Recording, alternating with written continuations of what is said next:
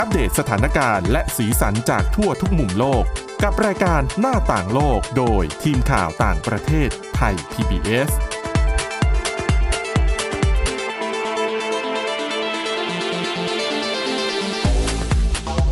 สวัสดีค่ะ คุณผู้ฟังคะต้อนรับเข้าสู่รายการหน้าต่างโลกกันอีกครั้งค่ะสำหรับวันนี้นะคะ เรามีเรื่องราวที่น่าสนใจ ความเปลี่ยนแปลงเรื่องของธุรกิจ e-commerce นะคะ ก็ถือว่าเป็นข่าวใหญ่เมื่อช่วงปลายสัปดาห์ที่ผ่านมา เดี๋ยววันนี้เราจะมาพูดคุยกันในประเด็นนี้นะคะ กับคุณชลานทรโยธาสมุทรแล้วก็ดิฉันสาวรักษ์จากวิวัฒนาคุณค่ะ สวัสดีค่ะ ก็คือประเด็นนี้เลยคุณชลันทรเพราะค่ะว่าเรื่องของการช้อปปิ้งผ่านแพลตฟอร์มออนไลน์นะคะ ก็ได้รับความนิยมอย่างมากในช่วง โดยเฉพาะยิ่งในช่วง 2 ปีที่ผ่านมาที่มีการระบาดของโควิด -19 ดังนั้นพอมีข่าวว่ามี อีคอมเมิร์ซรายใหญ่ค่ะที่คนไทยรู้จักกันดีเจ้าหนึ่งเนี่ย ประกาศลดพนักงานในหลาย ๆ ประเทศ ประเทศไทยก็โดนไปด้วย ซึ่งยี่ห้อนี้แพลตฟอร์มนี้ดิฉันก็เคยเข้าไปใช้บริการค่ะก็เลยสนใจ แล้วก็ตกใจด้วยว่าโหทำไมแปลว่าธุรกิจเขาแย่มากเหรอเขาถึงต้องต้องปลดพนักงานนะ เดี๋ยวให้คุณชลันทรเล่าในรายละเอียดค่ะว่า ส่วนไหนบ้างที่บอกเขาไม่ได้ปลดหมดทุกส่วนค่ะแล้วเหตุผลเนี่ยคือเพราะอะไร ก็ถ้าใครได้ตามข่าวเทคโนโลยีข่าวอีคอมเมิร์ซต่างค่ะๆก็คงได้เห็นแชร์ข่าวเมื่อช่วงค่ำวันจันทร์นะคะ สัปดาห์ที่แล้ว เป็นข่าวใหญ่มากว่าค่ะ Shopee เนี่ยอีคอมเมิร์ซรายใหญ่ที่ว่าเรียกว่าใหญ่ที่สุดในเอเชียตะวันออกเฉียงใต้เลยทีเดียว เพราะว่าถือว่าเป็นตลาดแรกเริ่มของเขาแล้วก็ค่ะเป็นเอ่อเจ้าใหญ่เลยในในค่ะในอาเซียนนะคะ ประกาศ ปรับลดพนักงานไม่เฉพาะในไทย แต่ว่ารวมถึงหลายประเทศในอาเซียน แต่ว่าไม่ได้เป็นการปรับลดในส่วนที่เป็นอีคอมเมิร์ซใหญ่ของเขานะคะ ที่ช้อปปิ้งออนไลน์ที่เราแบบใช่เข้าไปกดแบบใส่ของเอาค่ะของสั่งในตะกร้าเลยนะค่ะไม่ใช่อย่างนั้น เป็นการปรับลดพนักงานในค่ะภาคที่ทำช้อปปี้เพย์ก็คือในส่วนของธุรกรรมออนไลน์ ที่ค่ะเขาเพิ่งมาขยายทำเมื่อไม่นานนี้นะคะ แล้วก็ค่ะ ในส่วนของ s h อ p e e Food ธุรกิจส่งอาหารออนไลน์เขามีด้วยเหรอดิฉันเหมือนมีไค่ะเยได้แล้วก็ยินนะแรก ๆ เนี่ยเออโฆษณาหนักมากคือ พยายามแข่งกับเอ่อผู้ที่อยู่ในตลาดมาก่อนหน้านี้ ไม่ว่าจะเป็นค่ะ Line หรือว่า Grab หรือว่าอื่น ๆ ที่ทำเรื่องเอ่อ Robin Food Hood Delivery ใช่อืมแล้วเขาก็มีการเรียกได้ว่าทุ่มหน้าตักเลยทีเดียวสั่งกันแบบไม่เสียค่าส่งนู่นนั่นนี่ค่ะมีโค้ดอะไรเงี้ยเยอะมากเขาเขาใช้ศัพท์นี้เขาเรียกว่า บริษัทจะต้องเผาเงินก็คือเอาเงินเนี่ย ระดมทำโปรโมชั่นคือ เผาเงินทิ้งอะคือยังไงก็ไม่ได้กำไรอยู่แล้วอะนะคะใช่ค่ะ แต่ว่าก็นำมาซึ่งข่าวที่เรารู้ล่าสุดว่าก็ประกาศนะคะลดพนักงานของค่ะในไทยเนี่ยมากกว่า 50%ของพนักงานทั้งหมด ดิฉันก็ได้มีโอกาสพูดคุยกับพนักงานบางส่วนที่ถูกให้ออกนะคะ แต่ว่าค่ะพนักงานส่วนใหญ่ก็ยังไม่ไม่ไม่ยินดีที่จะมา คุยอืมเพราะว่าเข้าเขาก็ใจบอกว่าอยู่ในขั้นตอนการเจรจากับทางค่ะ HR ทางบุคลากร แล้วก็ในเรื่องของค่าตอบแทนต่าง ๆ แต่ว่าค่ะก็มีการให้ข้อมูลนะคะว่า เป็นการแจ้งทันทีทันใดมาก บางคนก็บอกว่าเหมือนฟ้าผ่าเลยทำงานอยู่ดีๆ จะเข้าไปออฟฟิศมีอีเมลมาเรียกประชุมค่ะแล้วก็แจ้งเป็นแบบแจ้งอีเมลรายคน เพราะว่าอ๋อไม่มีใครรู้ว่าใครอยู่ใครไป แต่ก็เป็นการค่ะแจ้งทันทีทันใดแล้วให้เข้าไปเซ็นเอ่อ สัญญาค่ะเลิกจ้างกับบริษัทค่ะโดยที่ก็มีการเออตอบแทนนะคะ เป็นค่าตอบแทนค่าตกเรียกว่าค่าตกใจเนาะอืมแล้วก็ในเรื่องของค่าล่วงหน้าค่าเงินก็ก็มีการอะให้ตมค่าตอบกฎแทนหมายแรงงานก็ว่ากันไปใช่ค่ะ ดิฉันก็ได้พูดคุยว่าเอ๊ะแล้วมีแล้วทุกคนมีความรู้สึกยังไง เขาก็บอกว่าส่วนที่จะได้รับผลกระทบเยอะๆเนี่ย ก็เป็นกลุ่มคนรุ่นใหม่ที่เพิ่งเข้าไปทำงาน เพราะกลุ่มนี้เนี่ย อาจจะเป็นลำดับต้นๆที่บริษัทเราเอาออก เพราะว่าอืมเวลาจ่ายค่าทดแทนเนี่ย จะไม่เยอะน้อยเท่ากับพนักงานที่ที่อยู่ทำงานมานานนานๆค่ะค่ะ แล้วก็แต่ก็จะเป็นกลุ่มที่ได้รับผลกระทบเยอะสุด เพราะว่าอายุงานน้อยเนาะถูกออกไปก็ไม่มีเงินทุนสำรอง หรืออะไรที่จะต้องมค่ะสายต่อไปหางานในอนาคตอะไรอย่างเงี้ยค่ะค่ะ แล้วก็แต่ว่าก็จะมีบางส่วนส่วนเขาบอกว่าส่วนใหญ่เนี่ยเอ่อ ไม่ได้ต่อรองไม่ได้ไม่ได้ไม่เห็นด้วยก็คือเห็นเซ็นแล้วก็ก็ต้องรับสภาพยอมรับอืมแต่ว่าก็จะมีบางกลุ่มที่ไม่ยอมเซ็นก็จะเป็นค่ะการเจรจากับบริษัทต่อเพื่อต่อรองค่ะค่าตอบแทนที่จะได้นะคะอืมสถานการณ์นี้ไม่ได้เกิดเฉพาะในไทยคุณสำหรับคุณผู้ชมก็ในสามประเทศใหญ่อาเซียนค่ะก็คือไทยเสร็จแล้วก็เวียดนามแล้วก็อินโดนีเซีย ซึ่งยังไม่มี แถลงการในของ Shopee แต่ในระดับประเทศนะคะ ดิฉันก็ได้พูดคุยกับเพื่อนดิฉันที่อยู่เวียดนาม เขาก็บอกว่ายังไม่มี confirm แต่ที่เวียดนามเนี่ยก็สองสอง sector นี้เหมือนกันคือ food ค่ะกับ pay แล้วก็โดนเอ่อลดจำนวนไปประมาณ 10 40%ของพนักงานในเวียดนามค่ะส่วนอินโดนีเซียเนี่ย ก็ยังไม่มีตัวเลขแน่นอน แต่ว่าก็ถูกปรับลดพนักงานเหมือนกันนะคะ ที่ค่ะอินโดนีเซีย แต่ว่าอย่างในมาเลเซียก็ยังไม่มีข่าวเรื่องนี้ เพราะว่า Shopee เองเนี่ยก็ดำเนินการในมาเลเซียเช่นกันอืมแล้วก็ค่ะอย่างในลาวเนี่ย ก็ได้พูดคุยอันนี้หลายคนอาจจะไม่ทราบฉันก็ได้พูดคุยกับเพื่อนผู้สื่อข่าวในลาว บอกว่าลาวเนี่ยไม่มีการดำเนินการ Shopee ในลาว แต่ว่าคนลาวส่วนใหญ่จะใช้วิธีการสั่ง Shopee ไทย ไปส่งที่ลาวดิฉันก็อ๋อทำได้ดิลิเวอรี่เหรอเลยเหรอเพราะว่าเออใช่ก็คือแบบมีการไปส่งที่เราลาขัวบข้ามพรมแดนได้เหรอคะคิดว่าได้นะคะอืมเพราะว่าสงสัยการเอ่อ ธุรกิจต่างๆ ระหว่างไทยลาวนี่น่าจะมีการขนส่งเป็นอะไรกันปปกกติแล้วติเหรอใช่ค่ะโอ้โหนี่ดิฉันก็เพิ่งรู้เพราะว่าจากการตามข่าวช้อปปี้เลยนะคะค่ะทีนี้ก็มีรายงานของสื่อสิงคโปร์ The Straits Times นะคะ ก็ไปได้ข้อมูลจากคริสเฟงผู้บริหารระดับสูงของ s h อ p e e เนี่ยออกมาให้เหตุผลว่าการปรับลดพนักงานขนาดใหญ่ครั้งเนี้ยเป็นการปรับเปลี่ยนเพื่อให้เกิดประสิทธิภาพในบางส่วนแล้วก็บางตลาด ทีนี้ไม่เฉพาะอาเซียนนุนสำหรับคุณผู้ฟังค่ะการปรับลดคนพนักงานเนี่ยก็ขยายไปถึงตลาดใหม่ๆ ของ Shopee อย่างลาตินอเมริกานะคะเม็กซิโก อาร์เจนตินา แล้วก็ชิลีสามประเทศเนี้ยเพิ่งไปเปิดตลาดเมื่อปีที่แล้วเองเอ่อเดี๋ยวแป๊บนึงคุณชลันทรค่ะเราเล่าหนึ่งนี่คุณผู้ฟังอาจจะยังบางท่านอาจจะยังไม่ทราบ ว่าค่ะจริง ๆ แล้วต้น Shopee เนี่ยคือมาจากประเทศสิงคโปร์อ่าเป็นอ่า บริษเป็นบริษัทข้ามชาติ บริษัทแม่อยู่ตรงบริษัทแม่เนี่ยกลางอยู่สิงคโปร์ซึ่งบริษัทแม่ใหญ่ของ Shopee อีกทีเนี่ยเป็นกลุ่มที่เรียกว่า Sea Group นะคะค่ะ SEA อืมกลุ่มเนี้ยก็จะทำงานด้านนวัตกรรมเทคโนโลยีใหม่ ๆ แต่ว่าสามเอ่อสามสินค้าหลักๆ ของกลุ่มนี้ก็จะเป็นในเรื่องของเกม ถ้าหลายค่ะคนเป็นอืมเกมออนไลน์ Garena นะคะ ก็เป็นค่ะเรียกได้ว่าเป็นสินค้า ใหญ่สินค้าหลักของบริๆของษัทบริษัท C นี้เลยมของบริษัท C แล้วก็อีกอันนึงก็จะเป็นอีคอมเมิร์ซช้อปปี้เนี่ยแหละค่ะ แล้วก็ในเรื่องของกระเป๋าเงินดิจิทัล ก่อนหน้านี้ใช้ชื่อว่า AirPay ค่ะก่อนมาปรับใช้ชื่อว่าช้อปปี้เพย์ในภายหลังนะคะค่ะก็จะเป็นสามหลักๆแต่ก็มีมีมีผลิตภัณฑ์ก็มีอื่นๆธุธุรรกิกิจจเยอะอื่นอืมๆทางออนไลน์เรียกว่าเป็นกลุ่มค่ะขนาดใหญ่เลยทีเดียวค่ะอ่า แล้วก็กลับมาในเรื่องของการลดพนักงาน ลดพนักงานนอกจากใน ลาตินอเมริกาแล้ว เขาก็ยุติการเดินหน้าในตลาดใหม่ที่ค่ะสเปนนะคะจริงๆเพิ่งประกาศว่าเอ้ยทดลองตลาดในยุโรปตค่ะ่างๆ แล้วก็เลยเรียกได้ว่า ปิดกระเป๋าอืมจากการบะเปิดไว้ตลาดในสเปนค่ะค่ะ ถ้าว่าคุณถอก็มีการอ๋อเปิดที่ใช่อินเดียเพิ่งปิดไปเหมือนกันนะคะ คือจริง ๆ จะบอกว่าตลาดอินเดียเนี่ยเป็นอีกหนึ่งตลาดที่ผู้ประกอบการทั้งหลายอยากจะเข้าไปเจาะให้ได้ค่ะเนื่องจากว่าจำนวนประชากรน่ะมีมหาศาลไงค่ะคิดง่ายๆ แค่ถ้าคนอินเดียทุกคนซื้อสินค้าแค่หนึ่งชิ้นน่ะคือก็แบบรายได้มหาศาลแล้วนะคะ แต่แน่นอนตลาดทองแบบนี้การเจาะเข้าไปก็คงไม่ใช่เรื่องง่าย เพราะว่าใครๆก็อยากเข้าไปค่ะแล้วไหนจะเป็นผู้ประกอบการท้องถิ่นอีกล่ะที่เขาก็มียึดครองพื้นที่อยู่แล้วนะคะดิฉันก็เลยก็ไป search ข้อมูลเจอว่า ที่อินเดียเนี่ย Shopee เข้าไปเปิดตลาดเหมือนกัน แต่ปรากฏว่าเข้าไปทำธุรกิจได้ไม่ถึง 6 เดือนค่ะ ก็ประกาศถอนตัวออกมาเลยค่ะนะคะ ก็เริ่มขายอะไรไปแล้วนะ แต่ว่าจากนั้นไม่นานเนี่ยไม่ถึง 6 เดือนก็มีประกาศออกมานะคะว่าทางบริษัทเนี่ยจะขอยุติการทำกิจการในส่วน e-commerce ก็คือการช้อปปิ้งออนไลน์ ทั้งหมดคำสั่งสุดท้ายที่จะรับก็คือวันที่ 29 มีนาคมที่ผ่านมา หลังจากนั้นเนี่ย ก็คือจะไม่มีการค้าขายกันแล้วนะคะ ก็แน่นอนพนักงานในนั้นเนี่ยที่อินเดียเนี่ยนะคะมีประมาณ 300 คน แล้วก็มีผู้ค้าที่เอาของเข้ามาขายในแพลตฟอร์มเนี้ยมากกว่า 20,000 คนนะคะ ก็ต้องเอ่อแยกย้ายกันไปนะคะ อันนี้ก็คือฟังรวมๆแล้วมันก็น่าตกใจนะค่ะว่าทำไมอะทำไม Shopee ถึงถึงได้แบบลดพนักงานแบบ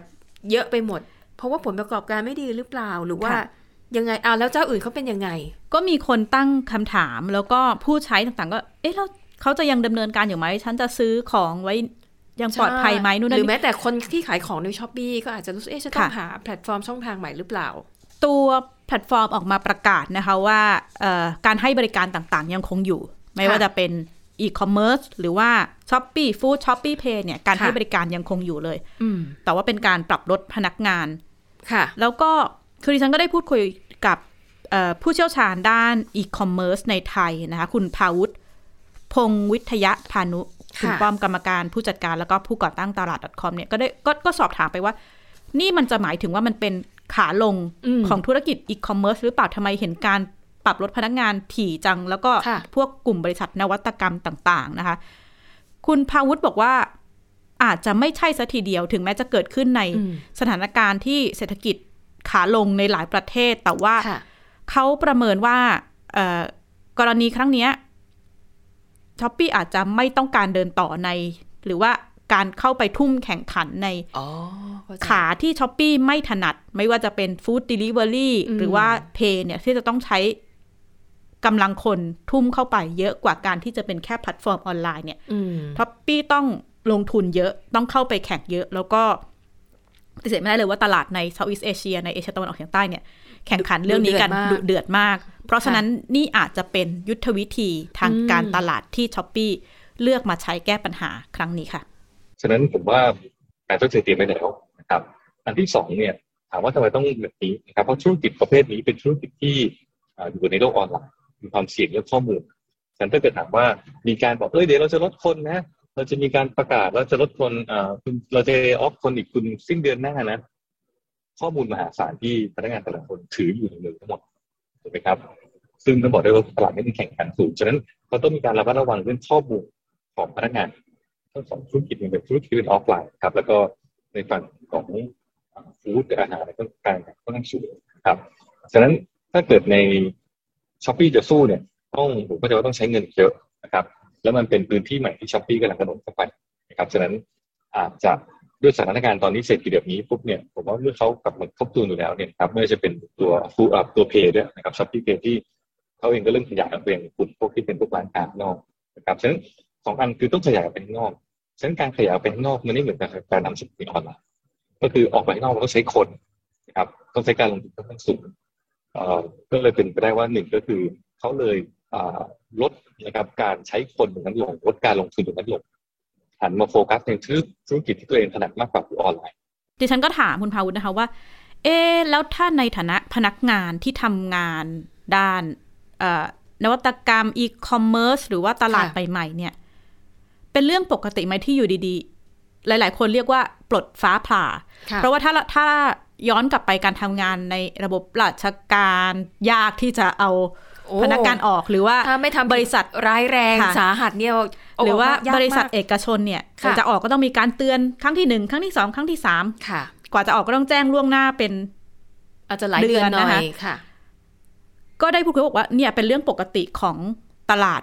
อีคอมเมิร์ซตลาดนวัตกรรมเลยทีเดียว เพราะว่าให้ข้อมูลว่าเนื่องจากพนักงานที่ดูแล เหล่านี้ถือครองข้อมูลที่เป็นข้อมูลของผู้บริโภคอยู่จำนวนมาก เพราะฉะนั้นถ้ามีการแจ้งล่วงหน้าว่าเออเดี๋ยวอีก เดือนสองเดือนฉันจะปลดเธอออกนะ อันนี้ก็เป็นเรื่องของความลับก็คือข้อมูลลูกค้าจะมีการเก็บข้อมูลลูกค้า เพื่อเอาไปใช้ประโยชน์ใช้เอาไปขายเอาไปให้กับแอปคู่แข่งต่างๆ เขาบอกว่าเพราะฉะนั้นเนี่ยคนที่เข้าไปทำงานในสายเนี้ยก็จะต้องแบบ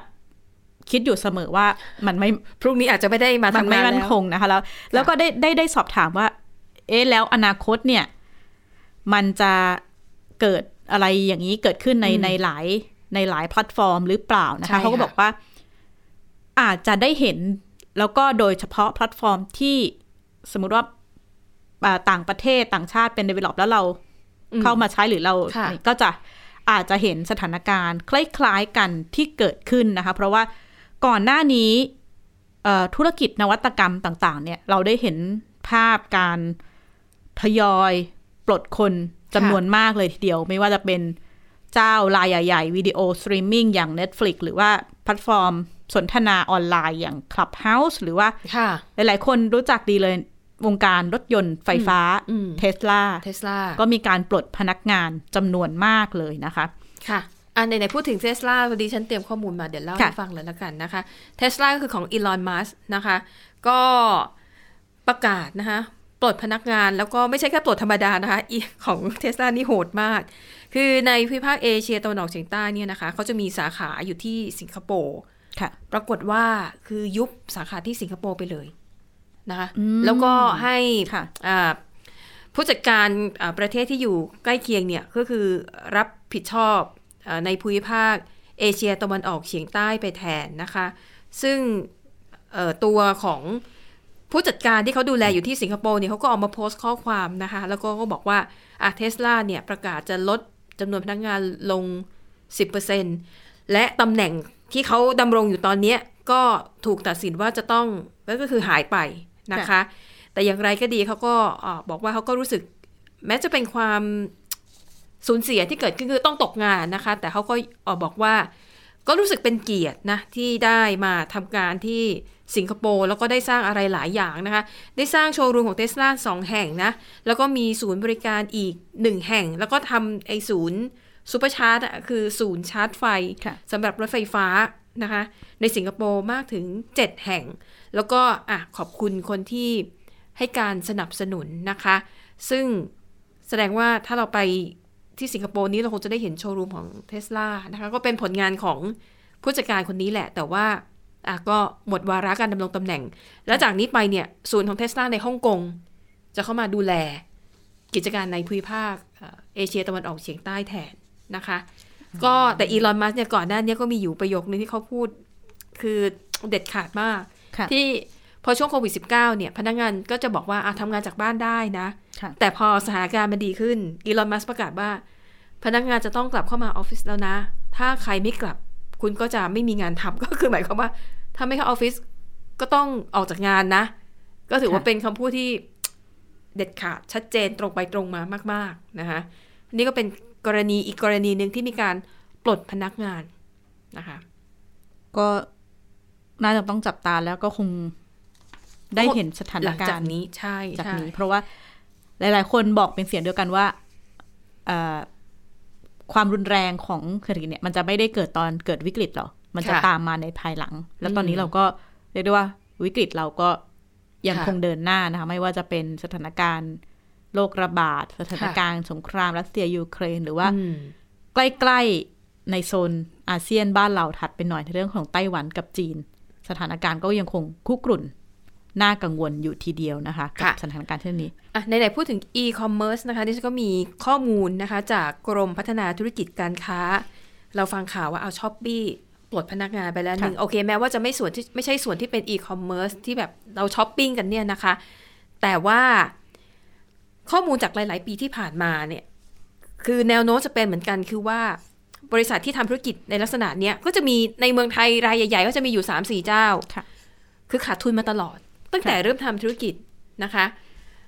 ซึ่งดิฉันก็สงสัยว่าถ้าขาดทุนแล้วเขาจะแบบดันทุรังทำไปทำไมนะคะ ก็ไปอ่านหาข้อมูลเพิ่มเติม เขาก็ให้คำอธิบายมาว่าอย่างนี้ว่า คือช่วงแรกเนี่ยเขาใช้ศัพท์ว่าเผาเงินอืมก็คือจะต้องระดมเงินลงไปเพื่อโปรโมชั่นดึงลูกค้าดึงลูกค้าต่างๆนะคะแล้วก็ดึงผู้ค้าด้วยให้เข้าค่ะมาอยู่ในระบบ นะคะ แล้วก็ทุ่มโปรโมชั่นไอ้พวกที่เราเก็บคูปองกันอะค่ะวันที่ไม่ค่อยได้ใช้นะคะใช้ไม่ค่อยได้นะคะชอบเก็บเออแต่ถึงเวลาใช้จริงๆก็ลืมนะค่ะ วันที่ 5 เดือน 5 วันที่ 6 เดือน 6 คืออะไรแบบเนี้ยทุกอย่างคือเงินหมดนะคะ แล้วโดยเฉพาะยิ่งถ้าเป็น food delivery อะค่ะบอกขาดทุนหนักเลย เพราะคู่แข่งมันเยอะมากนะสำหรับค่ะเราในฐานะลูกค้าเนี่ยเราจะซื้อที่หนึ่งเราเปิด3ามสี่แอปเลยแล้วเราดูว่าอืมอันไหนถูกสุดเราก็ซื้ออันนั้น เพราะฉะนั้นการค่ะทุ่ม โฆษณาทุ่มโปรโมชั่นโปรโมชั่นเนี่ยอืมอาจจะไม่สามารถดึงรอยัลตี้ความจงรักภักไม่ดีมีต่อแล้วแบรนด์อาจจะไม่เกิดขึ้นนะคะสำหรับยุลูนี้กไม่ค้ามีใช่ค่ะอะ ดังนั้นนะคะก็เลยอะไปเอาข้อมูลว่าแล้วปีที่ผ่านมาปี 2564 เนี่ยผลประกอบการของอีคอมเมิร์ซแต่ละเจ้าค่ะเนี่ยเป็นยังไงอะเดี๋ยวเราพูดชื่อเลยแล้วกันหลักๆ ก็ค่ะจะได้เข้าใจตรงกันนะคะอันนี้ไม่ใช่การโฆษณานะค่ะแต่ว่าอธิบายให้เห็นภาพข้อเท็จจริง อันดับหนึ่งนะคะ Lazada Lazada เนี่ยนะคะ ข้อมูลจากกรมพัฒนาธุรกิจการค้า พบว่าปีที่แล้วค่ะ เป็นปีแรกนะ ที่ Lazada ได้กำไรค่ะคือที่ผ่านมาขาดทุนมาตลอดนะคะ ปีที่แล้วเนี่ยได้กำไร 226 ล้านบาทนะคะ ก็ถือว่ากำไรเพิ่มขึ้นค่ะ105%เพราะว่าปีก่อนหน้ามันติดลบไง มันขาดทุนนะคะ แล้วก็ถือเป็นการได้กำไรครั้งแรกนับตั้งแต่ปี 2558 ก็ประมาณ8ปีค่ะ8ปีนะคะ แล้วก็อย่างที่บอก Lazada ก็เป็นอีกแบรนด์หนึ่งที่เข้ามาทำที่ทำตลาดเยอะมาก ใช้ค่ะเงินลงทุนเยอะมาก ไม่ว่าจะเป็นการจ้างพรีเซนเตอร์อืมชื่อดังระดับโลก การจัดกิจกรรมต่างๆนะคะ แล้วก็รวมถึงโปรโมชั่นที่คุณชลาธรว่ามาค่ะเก็บคูปองบ้าง โปรโมชั่นลดราคามั่งขนส่งฟรีบ้างอะไรต่อมีอะไรก็แล้วแต่นะคะ อะก็ถือว่าเป็นบริษัทที่ได้กำไรเป็นครั้งแรกและเป็นบริษัทเดียวนะ ที่ได้กำไรค่ะที่เหลือที่จะเล่านับจากเนี้ยคือขาดทุนทั้งหมดค่ะ Shopee ค่ะ Shopee เนี่ยปีที่แล้วนะคะ รายได้รวม 13,322 ล้านบาทนะคะแต่ปรากฏว่าขาดทุน 4,972 ล้านบาทอืมขาดทุนเกือบ 5,000 ล้านน่ะนะคะ แล้วก็เช่นเดียวกันนะคะ Shopee เนี่ยก็คือใช้เงินลงทุนเพื่อทำการตลาดอย่างต่อเนื่อง ไม่ต่างจาก Lazada เลย ไม่ว่าจะเป็นการจ้างดาราดังอย่างเฉินหลง ที่มาทำเป็นพรีเซนเตอร์ในช่วงแรกๆอะนะคะ การทำแคมเปญมีดาราเกาหลีมีอะไรอย่างนี้ด้วยนะคะโอ้ของโหใช่น่าจะช่ใช้งบประมาณโฆษณาค่อนข้างเยอะทีเดียวเยอะเลยนะคะ แล้วก็แคมเปญเนี่ยวันที่ 9 เดือน 9 11ค่ะเดือน 11 เนี่ยนะคะอะเจ้าต่อมาค่ะ JD Central อันนี้ก็ เขาก็พยายามนะ แต่ว่าก็ถือว่ารั้งท้ายอีกสองค่ะเจ้านะคะ เพราะว่าของ JD Central นี่ก็ผูกกับห้างสรรพสินค้าค่ะชื่อดังของไทยเหมือนกัน แน่นอนนะคะขาดทุนเช่นเดียวกันนะคะ ของ JD Central นะคะเอ่อจริง ๆ ต้นทางเข้ามาจากบริษัทของจีน แล้วก็มาร่วมทุนกับผู้นำค้าปลีกของค่ะไทยค่ะ ปีที่แล้วนะคะมีรายได้รวม 7,443 ล้านบาทนะคะ แต่ว่าขาดทุนไป 1,930 ล้านบาทค่ะ ขาดทุนหนักมากนะคะ แล้วก็บอกว่าเช่นเดียวกัน ก็คือต้นทุนในการทำโปรโมชั่นการทำตลาดต่างๆนะคะอะแล้วก็เมื่อดูในแง่ของแบรนด์แล้วเนี่ยนะคะ JD Central เนี่ยก็ยังถือว่ายังอยู่ห่างจาก Lazada กับ s h อ p e e อยู่มากนะคะอ่านี่แหละค่ะ อันนี้ก็เป็นภาพรวมนะคะ ของตลาด e-commerce ในประเทศไทยที่เขาบอกว่าแข่งขันกันดุเดือดมาก ๆ นะคะเอ่อ ดิฉันก็ไปอ่านข้อมูลมาเขาบอกว่า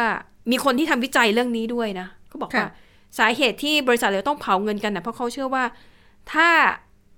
แข็งแกร่งพอมีสายป่านยาวพอที่จะยื้อไว้นานๆไม่ได้เนี่ย สุดท้ายเมื่อคู่แข่งในตลาดค่อย ๆ ล้มหายตายไปค่ะทีละเจ้า แล้วเจ้าที่ยังคงอยู่เนี่ย น่าจะไปเอากำไรคืนได้ จากในเวลานั้นโอ้โหเป็นยุทธศาสตร์ยุทธการที่สุ่มเสี่ยงมากนะคะค่ะ แต่ Lazada ทำได้แล้วไงแต่เขาค่ะบอกว่าก็เพราะว่า เรื่องของโควิด -19 ด้วยแหละค่ะที่มันกระตุ้นนะคะทำให้ยอดขายเนี่ย มันกระเตื้องขึ้นอย่างเห็นได้ชัดนะคะแต่ไม่รู้นะ พอปีนี้เนี่ย สถานการณ์เริ่มปกติแล้วไง คนเริ่มกลับไปช้อปปิ้ง คือไปเดินแต่ห้างมากขึ้น แต่แต่สำหรับดิฉันเองเนี่ยยังไปเดินซื้ออยู่เหรอห้างนะ แต่ซื้อออนไลน์ทำไมล่ะ มันสะดวกกว่าค่ะค่ะออาจจะไปลองอะไรบางอย่าง อย่างเสื้อกางเกงอะไปลองเพราะว่าเดี๋ยวนี้อ๋อเขาจะมีไปเปิดร้านที่แบบเอามารวมๆกัน แล้วก็ ไปลองก่อน เอ้ย เราใส่ได้ไหมอ๋อ คือไปแล้วยจับกลัต้องของจริงที่ชอบใช่แต่เวลาใช่ซื้อเนี่ยมาเอาใส่เอาโปรโมชั่นในแอป ค่ะ เพราะว่าสะดวกเขาก็มาส่งบ้านเลยค่ะอะไรอย่างนี้เนาะ อืมนะคะ อันนี้ก็เป็นเรียกว่าเป็นพฤติกรรมของผู้บริโภคที่มีส่วนสำคัญค่ะมากในการตัดสินใจซื้อ อย่างที่ฉันเนี่ยชอบ เข้าไปดูดูแล้วก็ค่ะเก็บใส่รถเข็นไว้ก่อน ยังไม่ซื้อ ค่ะ คือหนึ่งสาเหตุ บางทีเนี่ยเราดูแล้วเราชอบ เป็นของที่ไม่จำเป็นหรอกนะ ค่ะ แต่รู้สึกว่ามันแบบ น่ารัก แต่รู้สึกว่าถ้าเราจะกดซื้อทุกอย่างที่เราชอบหมดตัวแน่ๆดิฉันจะใช้วิธีแบบกดไม่ในรถเข็น ผ่านไปสสองสัปดาห์กลับมานั่งดูใหม่ว่า เรายังอยากได้สินค้าตัวนี้อยู่ไหมอ่าหรือไม่ถ้าสินค้าที่เราเล็งไว้ลดราคาค่ะ หรือว่าส่งฟรีค่ะ ก็อาจจะตัดสินใจซื้อได้ง่ายขึ้นนะคะค่ะอะอันนี้ก็เรียกว่าเป็นการแลกเปลี่ยนประสบการณ์เรื่องของการช็อปออนไลน์ค่ะค่ะอะก็หวังว่าเรื่องราวที่ เรานำมาเล่าวันนี้จะเป็นประโยชน์คุณผู้ฟังบ้างไม่มากก็น้อยนะคะอะแล้วก็นี่ค่ะทั้งหมดนี้ก็คือเรื่องราวจากรายการหน้าต่างโลก ขอบคุณคุณผู้ฟังสำหรับการติดตามค่ะ เราสองคนและทีมงานลาไปก่อนพบกันใหม่ตอนหน้า สวัสดีค่ะ สวัสดีค่ะ Thai PBS podcast. View the world via the voice.